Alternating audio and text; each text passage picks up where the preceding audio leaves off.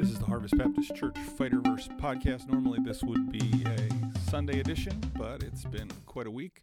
And uh, so, this is the Sunday edition coming on Thursday. I'm Keith Meyer, and uh, we're working through Scripture, uh, applying it to our lives, getting it into our minds and hearts so that the, the, the, the Holy Spirit, who uses the Word in uh, our sanctifying our lives and renovating our hearts uh, so that he has access to the scriptures. Um, so I'm Keith Meyer, and uh, I am reading and sharing scripture with you so that uh, we can both mutually benefit from it.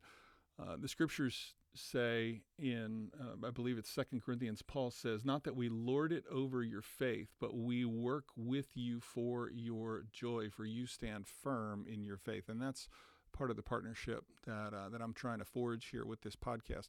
Because our mission as a church is to know Jesus Christ and to make him known, uh, we work together for our joy. Um, we're, we're not to be in a strictly authoritarian relationship where uh, one lords it over the other and tells them what to do and how, but instead we work together for joy so that we can all stand together in our faith. Thanks for pressing play and listening in. Our fighter verse for this week is James chapter 1, verses 4 through 5. I'm going to say that verse twice and then close us out.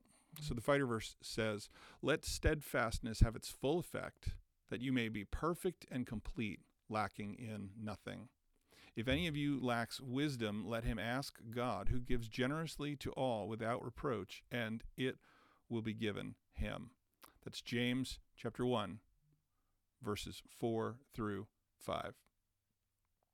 And again, and let steadfastness have its full effect, that you may be perfect and complete, lacking in nothing. If any of you lacks wisdom, let him ask God, who gives generously to all without a reproach, and it will be given him. James 1 4 through 5. Well, there we go. Uh, join me tomorrow for applications and observations on James 1, 4 through 5. And maybe before you listen in, work through the Space Pets acronym, come up with your own set of applications for the passage. You can find a standalone episode on the Space Pets application grid in the podcast feed or on the Harvest Baptist Church uh, Fighterverse podcast page on our uh, website, harvestbc.com. Thanks for listening. Feel free to leave a comment or feedback on Facebook or Twitter. Please share, subscribe. You can learn more about Harvest at harvestbc.com. Join our worship st- live stream Sundays at 10:30 a.m. or maybe plan to visit us and worship with us live. God bless you. Have a great day.